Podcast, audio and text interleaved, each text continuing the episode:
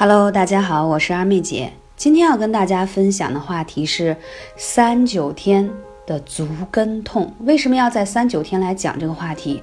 我发现啊，凡是有足跟痛的人，在这个季节可说是高发季节了。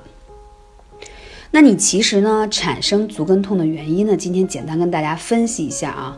首先是气血呢衰少，寒湿呢入侵，再加上肝肾阴血不足，久而久之呢，就形成了这个足部的皮肤还有皮下组织，包括你这块的那个筋膜啊，它负担过重。所以呢，在呃缓解这个足跟痛的问题上呢，我们以这个以行气活血、祛寒止痛为主。那你会发现，你得这个足跟痛也不是一天两天的，所以在治疗跟缓解它的时候呢，也要循序渐进。而且大部分的人容易有这个痛，基本上是一侧痛，还不是两侧。而且呢，有的是有数月了，或者有好几年的这个疼痛史了。有意思的是，比较典型的就是早上起来以后站立一会儿，或走走路走了久一点，就会觉得足跟痛，对不对？然后过一会儿呢，还会疼痛有所减轻，所以呢，这个到底要怎么办呢？第一个，对于足跟痛特别有效的方法啊，一定要泡脚。那怎么泡才有效呢？建议你呢，一定要用有艾草的成分的泡脚包。如果再能滴一点生姜的精油更好，因为你这个足跟痛。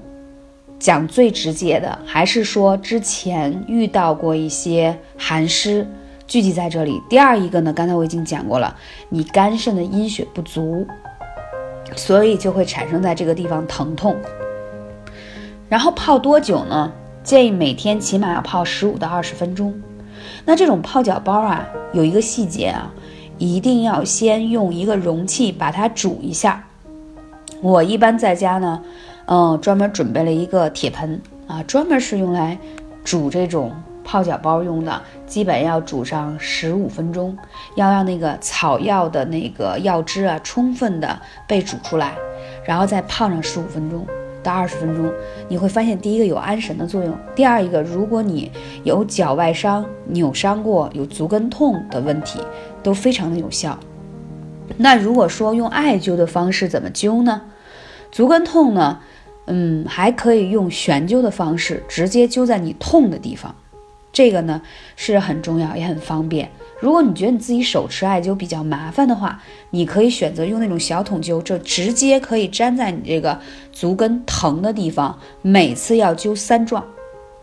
其实古人是怎么灸呢？它叫，呃，怎么说米粒灸？你们可能没有听说过，但这种方式我一般不太推崇。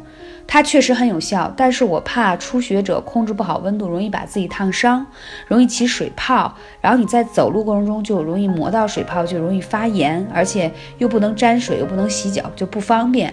所以比较安全就两种方式，一种是用这种悬灸手持灸去灸它，一种呢是用这个小筒灸的方式，直接灸在你的这个足跟的地方。啊，如果你找不到啊，或者不知道应该到底怎么去解决的话呢，你可以来问二妹姐幺八三五零四二二九。那讲到这里呢，就是如果你还希望有些辅助的，你可以用家里的刮痧板，在灸之前先去刮一下足跟疼的地方。你或许会说，二姐我已经很疼了，为什么要去刮它？就是因为你在这个周围的血液循环比较差。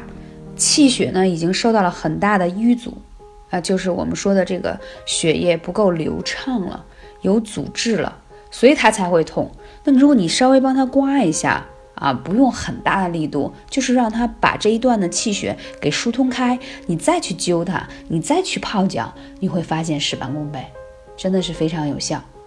嗯，三九天的三九灸非常的重要，所以呢，呃，在这个季节，大家赶紧行动起来，把自己的一些嗯沉积已久的慢性病吧，或一些疼痛，用这个三九彻底给它缓解。开春之后，你会发现自己的身体棒棒的。感谢你，我是二妹姐，下期节目再见。